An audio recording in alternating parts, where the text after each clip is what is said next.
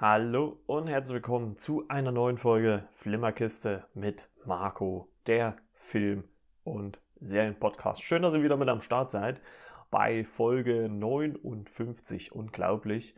Und ähm, ja, ich hoffe, ihr hattet schöne Weihnachtsfeiertage und habt auch unter anderem natürlich meine Weihnachtsfolge, die ich am vierundzwanzigsten zwölften relativ spontan ähm, veröffentlicht habe oder gemacht und veröffentlicht habe, gehört. Ich hoffe, ich konnte euch damit ja auch noch so ein kleines Podcast-Präsent äh, quasi geben. Und ähm, ja, ich hoffe, ihr hattet schöne Feiertage. Äh, Stand heute ist der siebenundzwanzigste Die Bäuche sind voll vor lauter Essen äh, über die Weihnachtsfeiertage. Und äh, was gibt es da nicht Besseres, als sich auf der Couch lang zu machen, äh, seinen Podcast-Play des Vertrauens äh, zu öffnen und eine neue Folge Flimmerkiste mit Marco dann am achtundzwanzigsten zu hören. Zwinker, zwinker. Und ähm, ja, bei mir war es ähnlich. Ich habe auch äh, die Weihnachtsfeiertage jetzt hinter mich gebracht.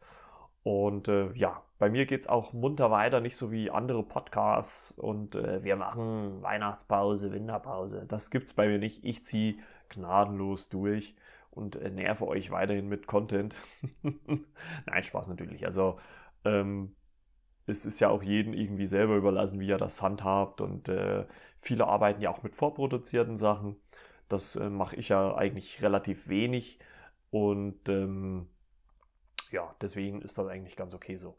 Ja, um was soll es heute gehen? Ähm, einmal natürlich äh, um, oder ich habe mir zumindest gesagt, um die Filme, die ich jetzt an Weihnachten gesehen habe oder um die Weihnachtsfeiertage drumherum.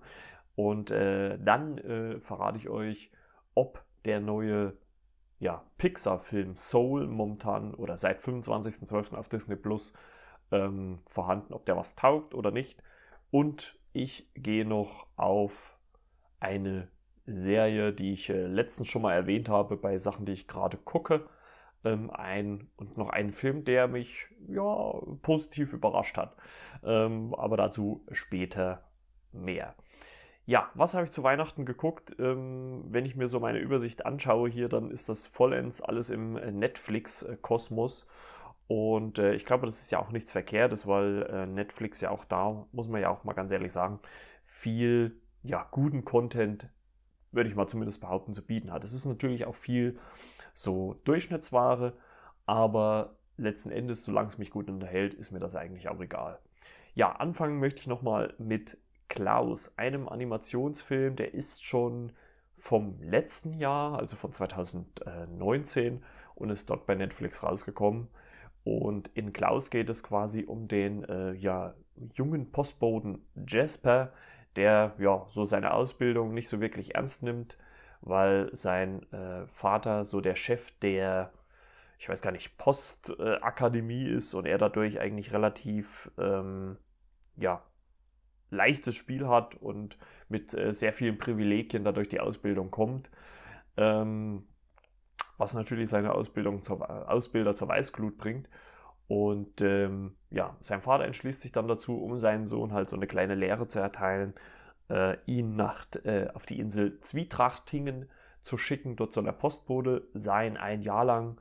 Und äh, wenn er die Zahl von sechstausend äh, Briefen erreicht, äh, darf er wieder in sein altes Leben zurück. Ja, Jasper wird halt quasi auch dahin geschickt und äh, wie man so anhand des Namens Zwietrachtingen wahrscheinlich sich auch denken kann, ähm, ist dieses Dorf, dieser Ort, diese Insel so ein bisschen verfeindet in verschiedenen Clans und äh, die sich auch, äh, was ich ganz witzig fand, auf äh, das Signal einer Glocke immer wieder äh, äh, ja, in Schlägereien begeben. Und ähm, ja, das war eigentlich ganz witzig und äh, ja, wie man sich halt denken kann, zu Beginn ähm, wird natürlich da nicht zwangsläufig ein Postbote gebraucht und äh, Jasper, ja, braucht halt auch erstmal, um dort in dieser, ja, Ortschaft auf dieser Insel irgendwie anzukommen. Er lernt dann ähm, die Lehrerin kennen, die äh, aus Frustration allerdings einen Fischhandel angefangen hat und äh, weil halt auch keine Kinder in die Schule gehen.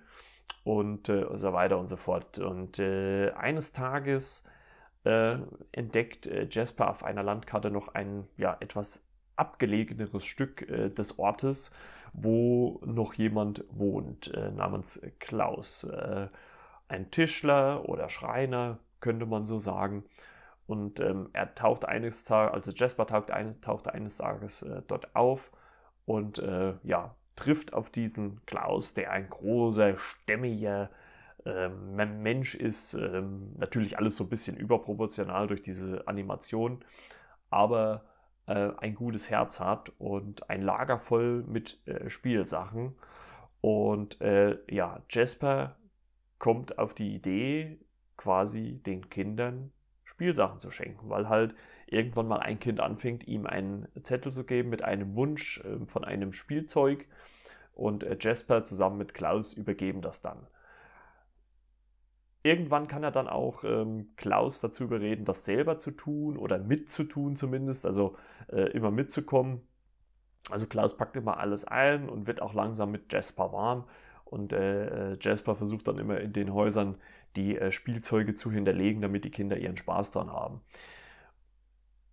Und das fand ich eigentlich wirklich ganz toll. Also ich hatte den Film ja schon mal gesehen, aber gar nicht mehr so gut in der Erinnerung, weil in Klaus halt wirklich schön und halt auch lustig ähm, erklärt oder erzählt wird, wie es so zur Legende des Weihnachtsmanns kam, so wie wir es kennen. Also warum sind das Rentiere? Warum fliegen sie? Warum will er Milch und einen Keks? Also ich glaube, das ist ja eher so in den U S A ähm, verbreitet, aber halt einfach diese, diese Gedankenspiele, wie halt eine Situation zur anderen gekommen ist. Und das fand ich wirklich sehr schön gemacht. Auch, auch ähm, das Ende ähm, sowohl von Klaus als auch dann die Zukunft von Jasper, die gezeigt werden, fand ich wirklich sehr, sehr rührend. Und ähm, auch toll umgesetzt, muss ich sagen. Es ist dann nicht so mit einem Hammer irgendwie drauf und oder auch nicht zu sehr an der Emotionsschraube gedreht. Also wirklich eigentlich sehr solide, und das hat mir wirklich sehr gut gefallen. Und äh, von mir definitiv, also könnt ihr euch definitiv vormerken, ich glaube so neben Kevin allein zu Hause, würde ich mal sagen, könnte das so ein, so ein All-Time-Favorite werden, muss ich wirklich sagen. Ähm... Eine zweite Sache, die ich gesehen habe, ist eine dreiteilige deutsche Miniserie über Weihnachten äh, mit dem äh, deutschen Comedian Luke Mockridge, der ja quasi äh, Basti spielt, der über Weihnachten, also auch der Titel der Serie natürlich, zu seinen Eltern kommt und ja, dort allerhand äh, Sachen erlebt. Also ich muss ganz ehrlich sagen, wenn man schon eine Zeit lang Filme geguckt hat, findet man schnell relativ viele gleiche Strukturen. Also ähm, Basti ist quasi in äh, Berlin ein erfolgloser Musiker, kommt halt zurück, tut halt so, als ob er jetzt der Big Player wäre quasi. Ne? Also das kennt man ja auch schon von vielen anderen Sachen. Und ähm, dann sein Bruder ist äh, mit der Ex-Freundin vom letzten Jahr zusammen und also was, also Tropes, und er lernt dann jemand anders kennen, in den er sich verliebt, was dann zufälligerweise die Ex-Freundin seines Bruders ist, was da auch wieder Konfliktpotenzial birgt. Und ähm, letzten Endes findet er noch ein Geheimnis über seinen Vater heraus, was er vielleicht lieber nicht erfahren hätte.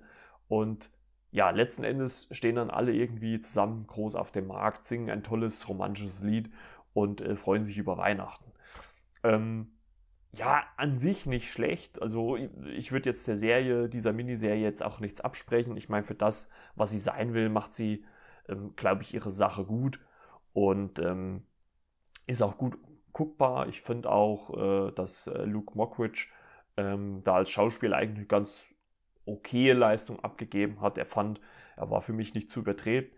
Ähm, was ich auch irgendwie ganz charmant fand, zum Beispiel, man hat auch ein bisschen so mit äh, visuellen Ähm, Sachen gearbeitet, was man jetzt auch nicht zwangsläufig ähm, so gedacht hätte.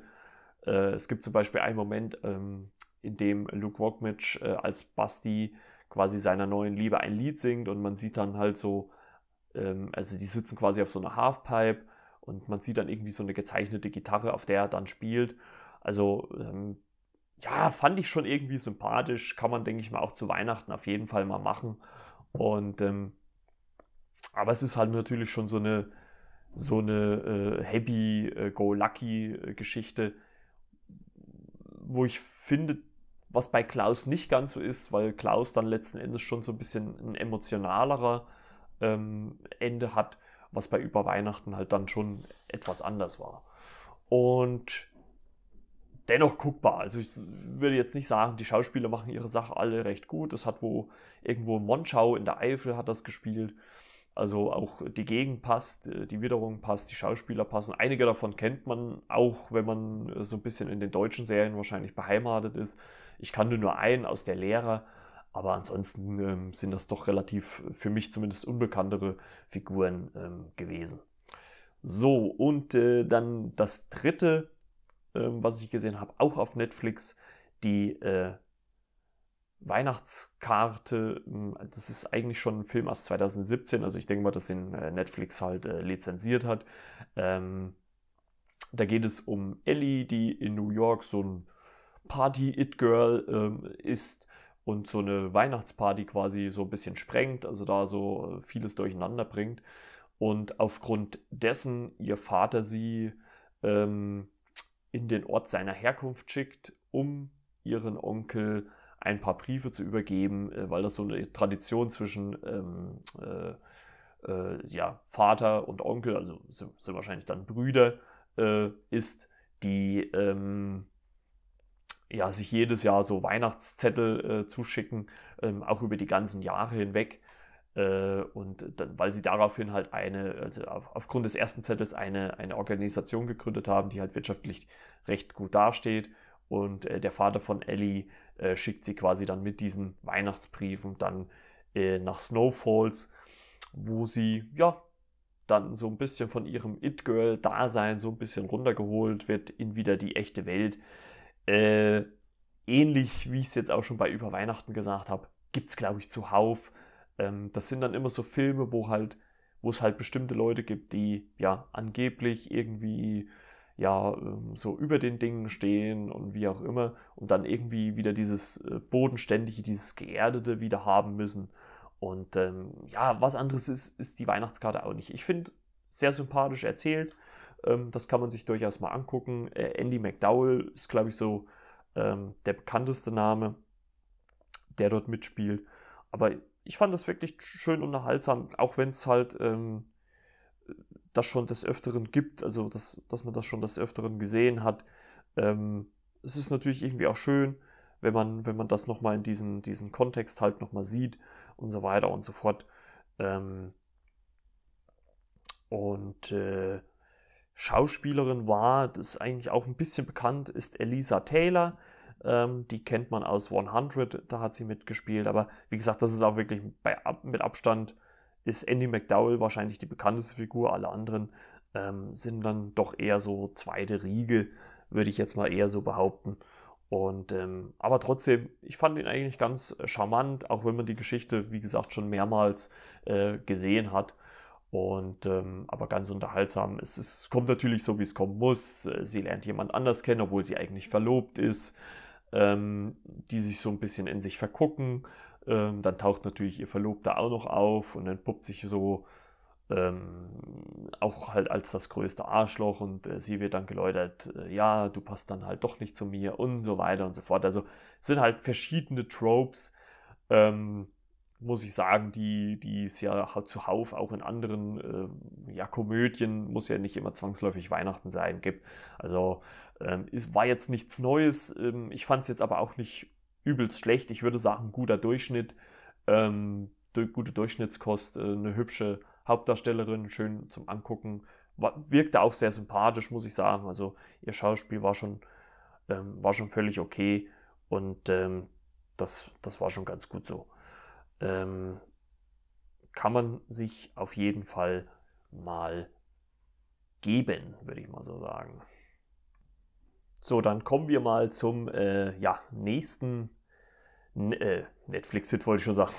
Pixar-Hit, äh, Animationsfilm auf Disney Plus, ist jetzt am fünfundzwanzigsten zwölften gestartet. Soul soll ja eigentlich in die äh, Kinos kommen, wurde jetzt letztendlich halt von Disney auf seinem hauseigenen Streamingdienst veröffentlicht. Äh, Regissi, äh, Regissi, Regisseur war Pete Docter, der unter anderem schon Alles steht Kopf und auch einer meiner absoluten Liebling- Lieblingsfilme von Pixar, Oben, ähm, ja, inszeniert hat. Und äh, in Soul geht es quasi um den Aushilfslehrer und Jazzmusiker Joe Gardner, der ja an einer Schule ja so einen Teilzeitjob als Aushilfelehrer hat, ähm, insgeheim aber dann doch, also als Musiklehrer hat, insgeheim aber doch von irgendwie einer großen Jazzkarriere ähm, träumt.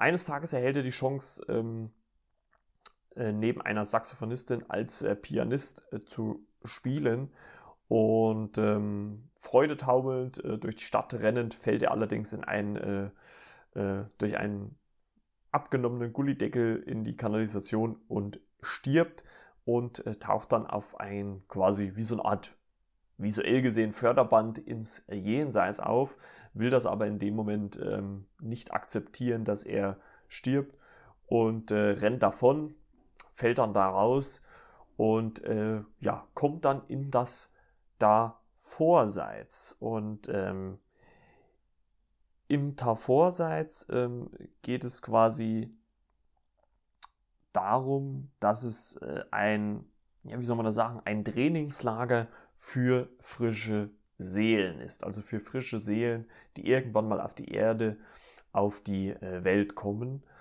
Und ähm, ja, dort lernt er, äh, also erstmal wird er mit der Gefahr bedroht, wieder zurück auf dieses äh, Förderband äh, zu schicken. Ähm, er bekommt aber allerdings dann die Wahl, Mentor zu werden einer Seele, ähm, und bekommt dann Seele zweiundzwanzig äh, zugewiesen, die ja schon laut eigener Aussage ja jahrtausende lang ähm, schon in diesem Davorseits äh, vegetiert. Ähm, allerdings hat es noch niemand geschafft, diese Seele auf den richtigen Weg zu bringen. Ähm, da gibt es dann immer auch so lustige äh, Zwischensequenzen, wo äh, quasi die Seele von äh, Mutter Teresa oder auch Mohammed Ali, nur um mal zwei Beispiele zu nennen, ähm, Seele zweiundzwanzig versuchen, auf äh, die rechte Bahn zu schicken.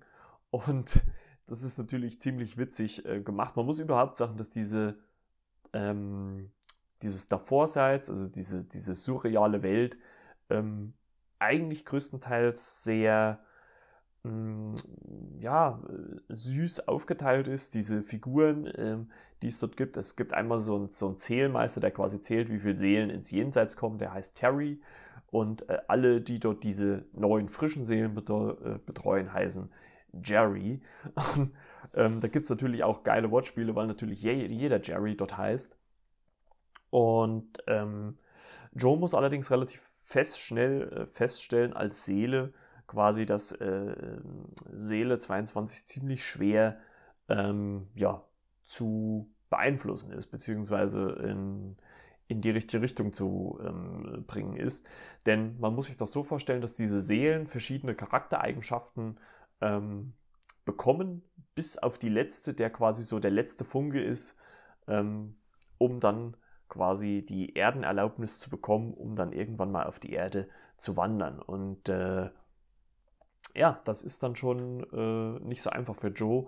Und ähm, er baut aber relativ gut und schnell einen ähm, Kontakt äh, zu äh, Seele zweiundzwanzig auf. Die beiden verstehen sich relativ gut. Und ähm, Seele zweiundzwanzig zeigt ihm dann auch, äh, wie dann, ja, was da sonst noch so für Welten ähm, in, dieser, äh, in diesen Davorseits gibt. Es gibt quasi auch so eine, so eine Zwischenwelt, ähm, die bekommt man ähm, am Anfang der, des Films auch so schon angedeutet, in der Joe quasi ähm, am Piano spielt und sich dann so in einen Rausch spielt, dass er alles um sich herum vergisst. Und quasi so in seiner eigenen, also wie man es immer mal so sagt, er ist in, ein, in seiner eigenen Welt. Und ähm, so ist es da halt quasi auch. Also man kann quasi von außen dann ähm, in diese, diese Welt eintauchen. Ne? Also wenn man jetzt sagt, was weiß ich, äh, ein Musiker, der spielt sich in einen Rausch, ein Sportler ist im Tunnel. Und fand ich eigentlich auch ganz witzig, äh, wo es dann auch verschiedene Szenen gibt, wo äh, Seele zweiundzwanzig äh, mit, ja, so ein... So, so, so, so, so Art Schneebällen dann diese, diese in sich versunkenen Seelen halt quasi so, so abwirft und dann in der realen Welt die dann nichts mehr gebacken kriegen oder aus ihren ja, quasi aus ihrer Trance, aus ihrem, ihrem Davonschweben quasi rausgerissen werden. Fand ich wirklich sehr, sehr ähm, unterhaltsam. Ähm, zusammen äh, bekommen die zwei dann die Möglichkeit, Joe wieder in seinen Körper zu bringen, weil er natürlich an diesem Abend ähm, seinen Auftritt äh, wahrnehmen möchte. Äh, da geht allerdings dann etwas schief und die beiden landen auf äh, der Erde, also sowohl Joe als auch Seele zweiundzwanzig. Allerdings in ähm, ja, verschiedenen Konstellationen. Also Seele zweiundzwanzig äh, landet in Joes Körper und äh, Joe landet in einer Katze, in einer Therapiekatze namens äh, Mister Mittens.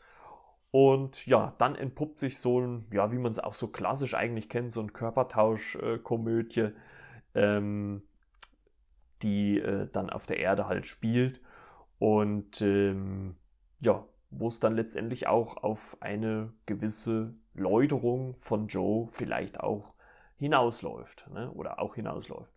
Also ich muss sagen, ähm, stilistisch fand ich das ziemlich interessant, weil man einmal hatte man ja diese reale Erdenweise, die wirklich, fand ich, detailreich und wirklich sehr gut dargestellt worden ist. Also ähm, auch von der Qualität her, ich habe jetzt hier... Ähm, Zwar kein vier K-Fernseher gehabt, aber schon recht gute Qualität. Also ich fand ähm, das ziemlich beeindruckend, was dort an Bildern ähm, gezaubert worden ist. Und dann im Gegenzug auch dieses, dieses, wie man das Jenseits beziehungsweise auch das Davorseits ähm, ähm, dann so dargestellt hat mit diesen irgendwie abstrakten, abstrakten und skurrilen ähm, Designs so ein bisschen, aber trotzdem irgendwie so eine charmante Wohlfühl-Atmosphäre. Also gerade diese jungen Seelen sehen natürlich auch alle sehr knuffig aus und äh, da wird auch nur gelacht und, und nur Freude und so weiter. Also da gibt es kaum was äh, Negatives. Ähm, fand ich, also einfach diesen Kontrast zwischen diesen zwei äh, Welten fand ich ziemlich, ziemlich gut gelungen. Und dann auch die Frage, wenn man dann so mal ein bisschen tiefer in die Thematik reingeht, auch mal die Frage, was denn so eine Seele, so ein Menschen, so eine Seele halt einfach ausmacht. Also das war schon ziemlich interessant, in welche Richtung das dann geht. Und das hat, finde ich, Soul recht gut gezeigt. Meine Frage ist natürlich so ein bisschen, die ich mir so selber gestellt habe, ist das noch so ein reiner Kinderfilm? Weil ich fand schon, dass das Thema, klar gab es viele lustige Szenen, ich habe auch oftmals geschmunzelt und auch mal das ein oder andere Mal gelacht. Aber ich habe mir schon so gedacht, naja, es ist schon so ein bisschen eher in die ernsthaftere Schiene. Ähm, also ich würde mal sagen, viele oder die meisten Pixar-Filme sind ja eigentlich eher für Kinder, aber trotzdem können sich da die Erwachsenen auch irgendwie berieseln lassen oder was Lustiges noch mit rausziehen. Und bei Soul, ich weiß nicht, also da würde ich irgendwie so ein bisschen sagen, ähm, ist es eher andersrum, also es ist, es ist eher ein Film für zumindest leicht erwachseneres Publikum, wo halt dann Kinder mit ja, diesen süßen Wesen in der, in der, in der Vorseits, beziehungsweise auch mit diesen lustigen Szenen in der realen Welt auf der Erde dann ihren Spaß haben können. Also ich bin da so ein bisschen hin und her gerissen, weil ich glaube nicht, dass es ein reiner Kinderfilm ist. Also dafür kann man das, also das kann man, glaube ich, über Soul nicht sagen, weil er dann doch eine etwas zu ernsthaftere Note hat und auch gerade dann gegen Ende mit der, mit der Läuterung von Joe dann äh, natürlich auch einen Weg einschlägt, wo man sagt, worauf kommt es jetzt an im Leben oder, oder ne? Ähm, das ist halt immer so die Frage, muss man, muss man wirklich ganz klar ehrlich sagen. Ich muss auch sagen, auch wenn ich den Film an sich grundsolide fand, also war wirklich ein guter Film, kommt er für mich einfach nicht an, an meine Pixar-Highlights ran. Und ähm, da denke ich halt an Toy Story, da denke ich an äh, Oben, wie schon gesagt, ist ja auch derselbe Regisseur, Pete Docter. Ähm, oder auch an Wall-E, also äh, der letzte räumt die Erde auf. Also das sind so halt meine persönlichen absoluten äh, Highlights. Und ähm, da kommt der Film für mich persönlich nicht ganz ran. Vielleicht fehlt ihm dann auch aufgrund des Themas so ein bisschen...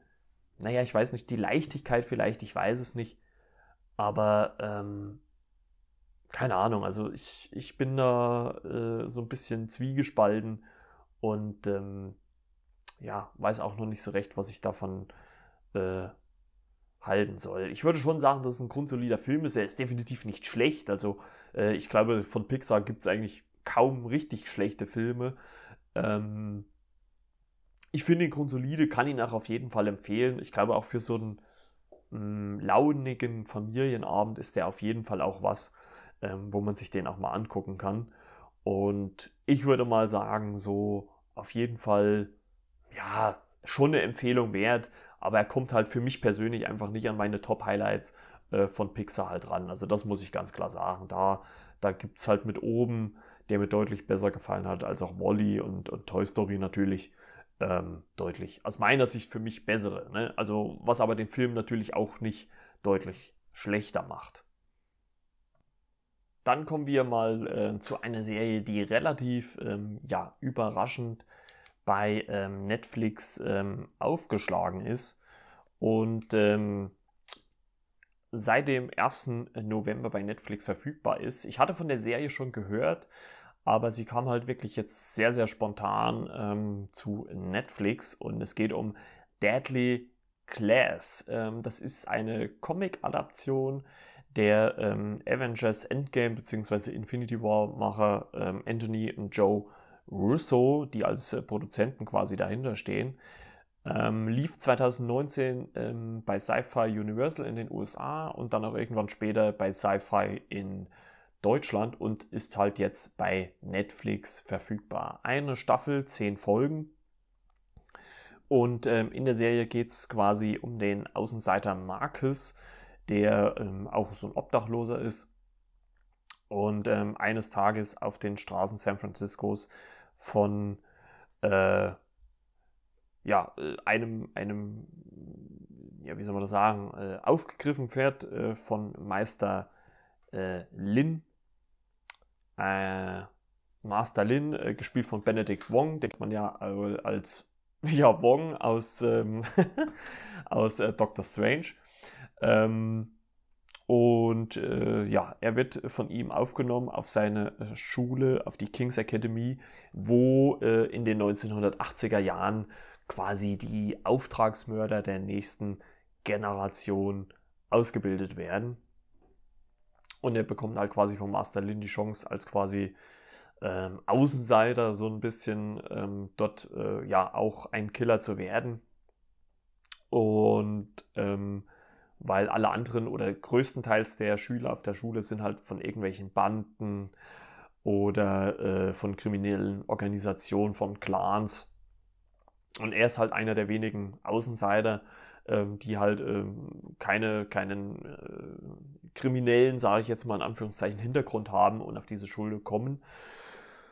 Und er versucht halt dort mit ähm, seiner Art und Weise ähm, auch äh, ja, seinen Platz äh, in dem äh, Leben äh, zu finden. Ähm, sein Grundgedanke, was ich ganz witzig fand, ist, ähm, er möchte gerne Ronald Reagan töten, weil äh, Ronald Reagan angeblich für den Tod seiner Mutter verantwortlich ist. Ähm, das wird so ein bisschen als ja, Aufhänger, seine, als seine Motivation genutzt. Ähm, kann ich aber jetzt schon mal irgendwie sagen, hat dann in der Staffel selber nicht, gar nicht gar nicht so große, ähm, ja, also wird gar nicht mehr so ausufernd behandelt. Also es ist irgendwie seine Motivation, warum er da auf die Schule geht und äh, wie es natürlich so kommt, als Außenstehender, als ähm, ja, ehemaliger Obdachloser äh, wird er natürlich auch in dieser Schule vor ja, etlichen Herausforderungen gestellt, ähm, dass er zwischen Banden gerät, dass er in äh, zwischen Beziehungen gerät, ähm, einmal inzwischen auch Maria, die sich äh, quasi dann auch in ihn äh, verliebt und so weiter und so fort. Also es kommen viele Sachen ähm, zusammen, plus einer Sache aus seiner Vergangenheit, aus seinem ähm, Kinderheim, in dem er war, äh, taucht jemand auf, nämlich äh, Chester, aka Fuckface, und äh, der macht ihn dann ab einem bestimmten Punkt in der Serie das Leben zur Hölle. Plus natürlich die Schule an sich selber, wo es natürlich um Kampftechniken geht, um, ähm, ja, um, um, um wie man halt effektiv und wirkungsvoll ähm, Leute tötet. Ähm, es passiert doch relativ schnell, dass er sich mit einigen Leuten anfreundet.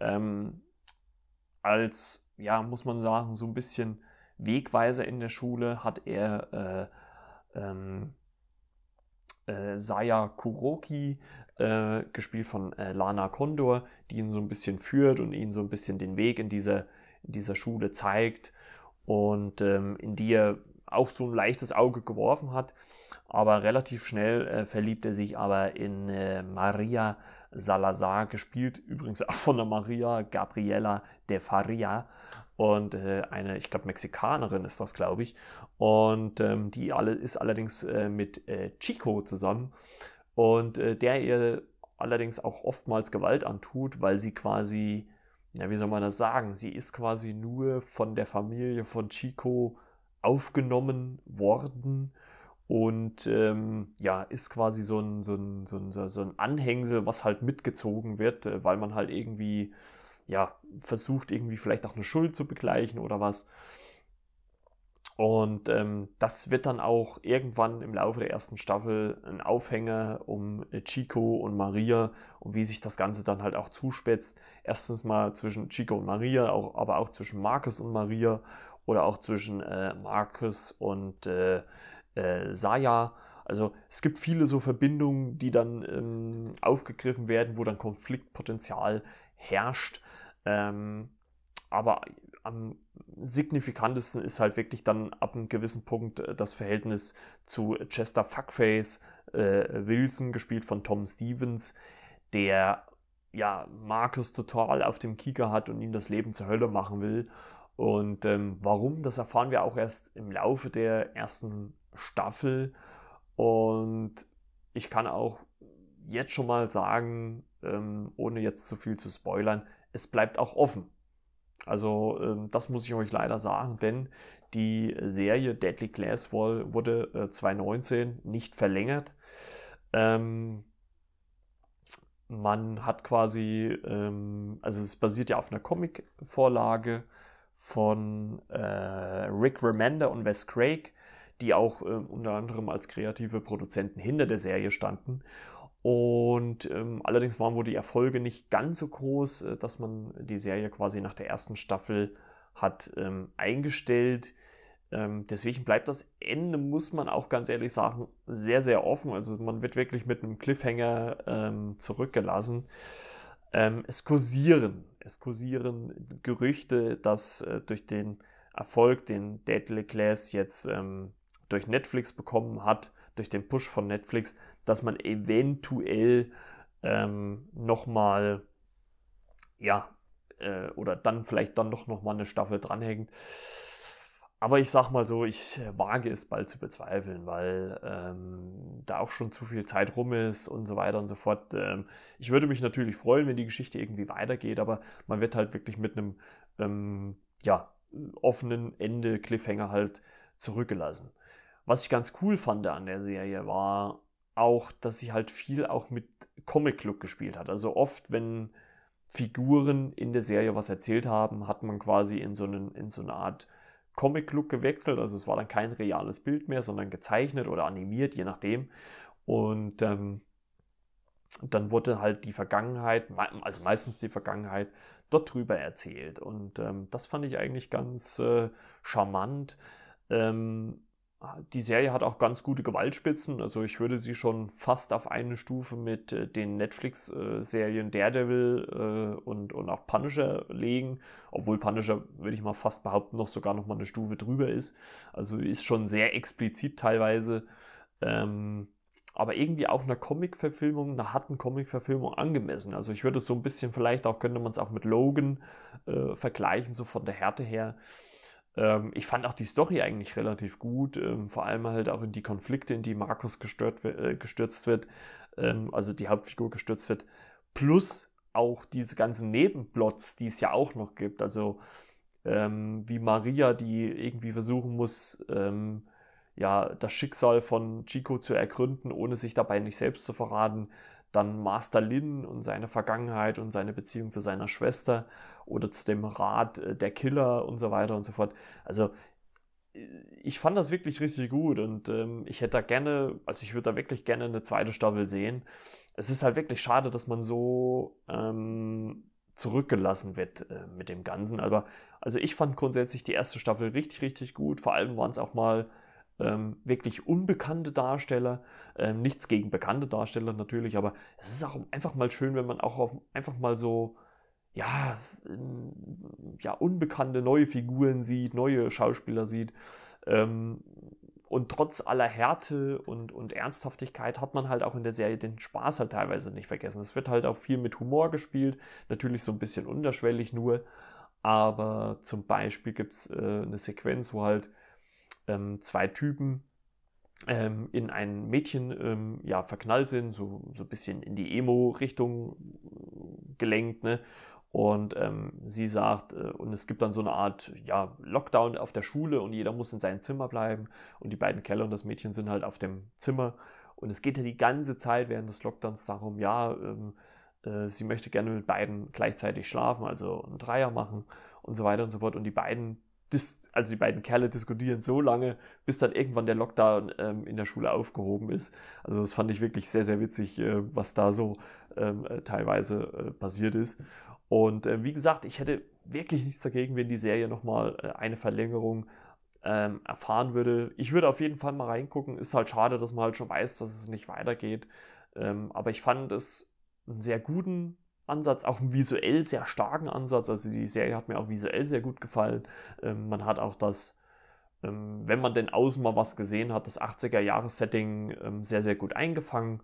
Und ähm, das fand ich schon wirklich richtig, richtig gut. Also Ähm, drücken wir mal die Daumen, vielleicht äh, ja, geschehen ja noch Zeichen und Wunder. Ich meine, Netflix ist ja auch oft genug so als, ähm, ja, ich sag mal, Serienretter äh, ja, äh, unterwegs und äh, warum nicht? Also warum äh, soll es da nicht eine zweite Staffel geben, wenn, wenn man da die Schauspieler, den Cast wieder zusammenkriegt? Also ich glaube, an den Machern selber wird es äh, nicht scheitern. So wie ich gelesen habe, hat man jetzt in der ersten Staffel zwei Bände Äh, verwurstet und man würde dann bei Staffel zwei dann vielleicht Band drei und vier ähm, verfilmen. Schauen wir mal, würde ich sagen. Ne? Ja, und dann kommen wir doch mal ähm, zu einer kleinen äh, Perle, die wir, oder die ich besser gesagt, ähm, durch äh, Zufall gefunden habe, auch auf äh, Netflix. Ähm, es ist ein Film, der ist zwar schon aus dem Jahre zweitausendsechzehn, Ähm, auf Englisch heißt er, oh Gott, schwerer Titel, The Revised Fundamentals of Caregiving.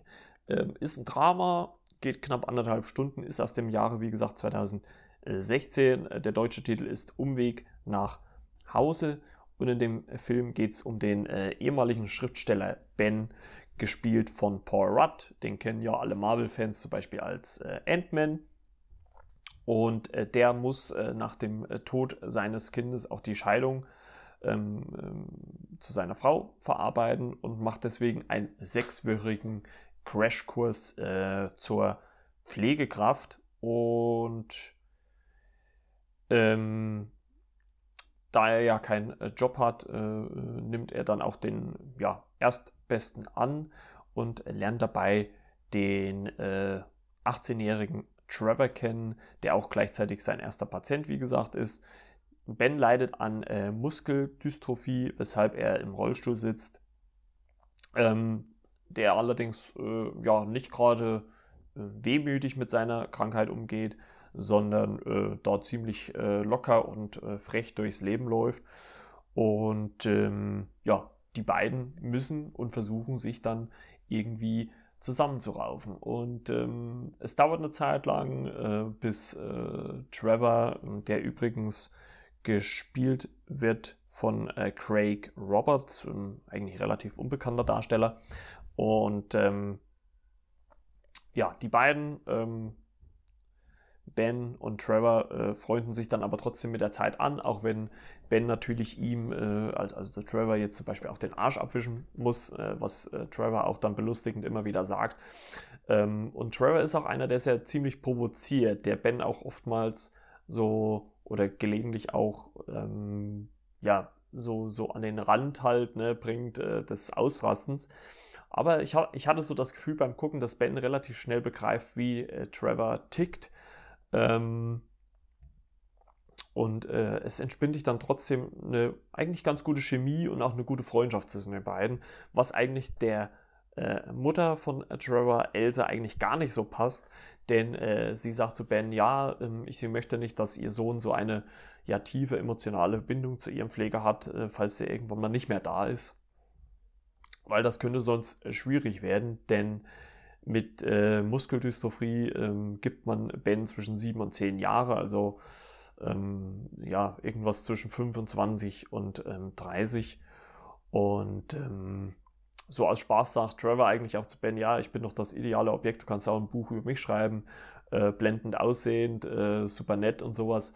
Ähm, und eines Tages kommen die beiden, oder kommt Ben auf die Idee, mit Trevor so einen kleinen Roadtrip zu machen, weil Trevor wie so eine Art Liste machen, gemacht hat von den, ähm, ja, von bestimmten Orten in den U S A, und einer ist das tiefste Loch zum Beispiel, ähm, und erst ist seine Mutter vehement dagegen und sagt, ähm, ja, sind sie äh, wahnsinnig, ich setze doch nicht das Leben meines Kindes aufs Spiel, aber Ben sagt ihr dann auch mit äh, voller Ernsthaftigkeit, Ähm, ja, aber ich glaube, es tut ihm gut, mal aus dem Wohnzimmer und von dem Fernseher mal wegzukommen und mal ja, die große Welt zu sehen. Und äh, letztendlich lässt sich äh, Travers Mutter Elsa auch drauf ein, weil sich Ben halt wirklich äh, prima drum kümmert. Er besorgt einen passenden Van, äh, die Arzneimittel und so weiter und so fort. Und ähm, es kommt natürlich immer wieder zu Situationen, wo Trevor, Ben oder Ben und Trevor sich gegenseitig foppen. Es gibt zum Beispiel so einen Moment, wo Trevor das erste Mal wie so eine Art, ja, ich weiß gar nicht, so ein, so ein, so eine, so ein irgendwie so ein Snack isst, dann gibt es sowas, gibt es bei uns, glaube ich, gar nicht, und so tut, als ob er erstickt. Und ähm, Ben denkt die ganze Zeit, ja, ja, komm, hör auf, ist gut, aber äh, äh, Trevor übertreibt es dann halt, und äh, ja, äh, aber äh, letztendlich entpuppt sich dann äh, doch, dass äh, Trevor das natürlich nur gespielt hat und Ben verarscht hat, der aber wiederum das natürlich auch macht, ähm, wo es zum Beispiel darum geht, eine ja, junge Anhalterin mitzunehmen, die äh, von äh, Selena Gomez gespielt hat, äh, Dot, äh, beziehungsweise Dorothy, und ähm, wo Trevor nicht ein Wort rausbringt, weil er sie halt einfach zu hübsch findet, und äh, Ben ihn aber dann dahin bringt, äh, zumindest ähm, auf der gemeinsamen Reise, weil Dot äh, möchte gerne nach Ach, ich weiß gar nicht mehr, wo wollte sie hin, nach Denver, glaube ich, und ähm, ein neues Leben anfangen. Und, und Trevor, wie man sich ja so denken kann, verguckt sich halt in, in Dot. Ähm, mein Selena Gomez ist auch jetzt nicht gerade eine hässliche, ne, muss man halt auch mal so sagen. Ähm, ja, und äh, auf dem Weg äh, zu diesem tiefsten Loch ähm, oder dem größten Loch in den U S A äh, treffen sie dann auch noch auf eine schwangere Frau äh, Peaches, gespielt äh, von äh, Megan Ferguson. Unterwegs besuchen sie auch noch äh, Travers äh, Vater, ähm, ja, der allerdings äh, gar nicht so großartig was davon wusste, weil jedes Jahr hat äh, Elsas Mutter, äh, Travers Mutter Elsa quasi äh, im den Namen von Travers Vater Briefe geschickt, und äh, Trevor hat den aber nie aufgemacht. Und das ist halt nochmal so ein emotionaler Moment, also da muss ich auch so ein bisschen schlucken, ähm, vielleicht auch, weil es halt auch so ein bisschen, ehrlich gesagt, auch so aus dem Privaten rauskommt, wenn dann irgendwie so dein eigener Vater, dein leiblicher Vater nichts mehr von dir wissen will und oder gar nichts von dir wusste oder gar nicht wusste, wie es dir geht, und dich dann, ähm, so wie es in dem Film halt quasi ist, äh, möchte dich damit hundertsechzig äh, Dollar irgendwie abspeisen und sowas. Also das fand ich schon ziemlich hart. Ähm, ja, letzten Endes schaffen die vier es auch natürlich ähm, an dieses äh, größte Loch in den U S A, Ähm, wo die schwangere Peaches dann überraschend auch noch ihr Kind auf die Welt kriegt, ähm, was äh, Ben dann auch auf die Welt holt, wo er auch während des äh, Geburtsvorgangs ähm, ja, quasi auch immer wieder Flashbacks ähm, zu dem ja, Ableben seines Sohnes hatte, was ich, ähm, muss ich sagen, fand sehr schemenhaft in Szene gesetzt fand. Also es, es war nicht so mit dem Finger oder mit der, mit der Brechkeule. Es war wirklich ähm, ähm, ruhig und, und, und auch emotional inszeniert, was ich wirklich sehr, sehr ähm, schön fand. Und ja, auch die Verbindung auch zwischen Trevor und Dot wird dann natürlich auch nochmal herausgearbeitet, ähm, wie, wie so oft, wie es halt in sowas äh, funktioniert. Ähm, leider muss man sagen, ähm, ist dann das Ende doch ein bisschen abrupt. Damit hätte ich so nicht gerechnet.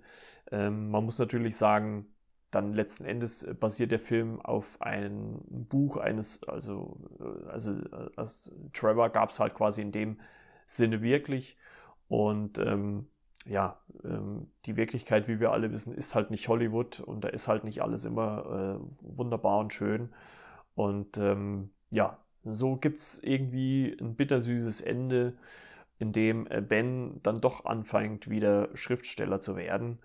Und ähm, ja, man das Ende von Trevor dann noch erfährt. Also es wird jetzt auch nicht ausgewalzt, es wird wirklich nur ganz kurz ähm, angepro- äh, angesprochen, aber es kam dann doch irgendwie ähm, schon so ein bisschen überraschend, muss ich sagen. Ja, aber von mir aus auf jeden Fall eine Empfehlung wert. Ähm, ich finde sowieso, dass Paul Rudd, ähm, was das angeht, auch ein bisschen unterschätzt wird, weil ich finde, gerade auch in so ernsthafteren Rollen funktioniert der Mann auch richtig gut. Also er kann nicht nur, er hat natürlich auch in vielen Komödien mitgemacht, aber er kann halt auch wirklich viel ernsthaftig spielen. Und hier war es halt wirklich so eine schön reduzierte Mischung, so ein reduzierter Humor, ähm, aber trotzdem eine gewisse Ernsthaftigkeit. Und das fand ich eigentlich ganz schön und ganz ähm, wunderbar und hat mir wirklich sehr gut gefallen. Von mir eine kleine Empfehlung, auch auf Netflix momentan zu finden. Ja, und Freunde, wir haben es schon wieder. Die neue Folge ähm, ist schon wieder am Ende.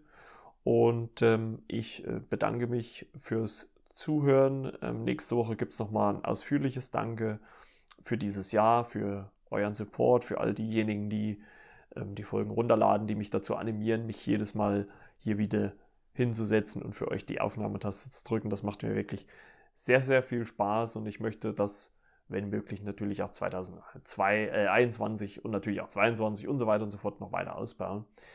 Auf jeden Fall vielen Dank fürs Zuhören. Ich hoffe, ihr hattet ein bisschen Spaß und wir hören uns dann in der nächsten Woche oder der nächsten Folge wieder. Bis denn dann. Ciao, ciao. Euer Marco.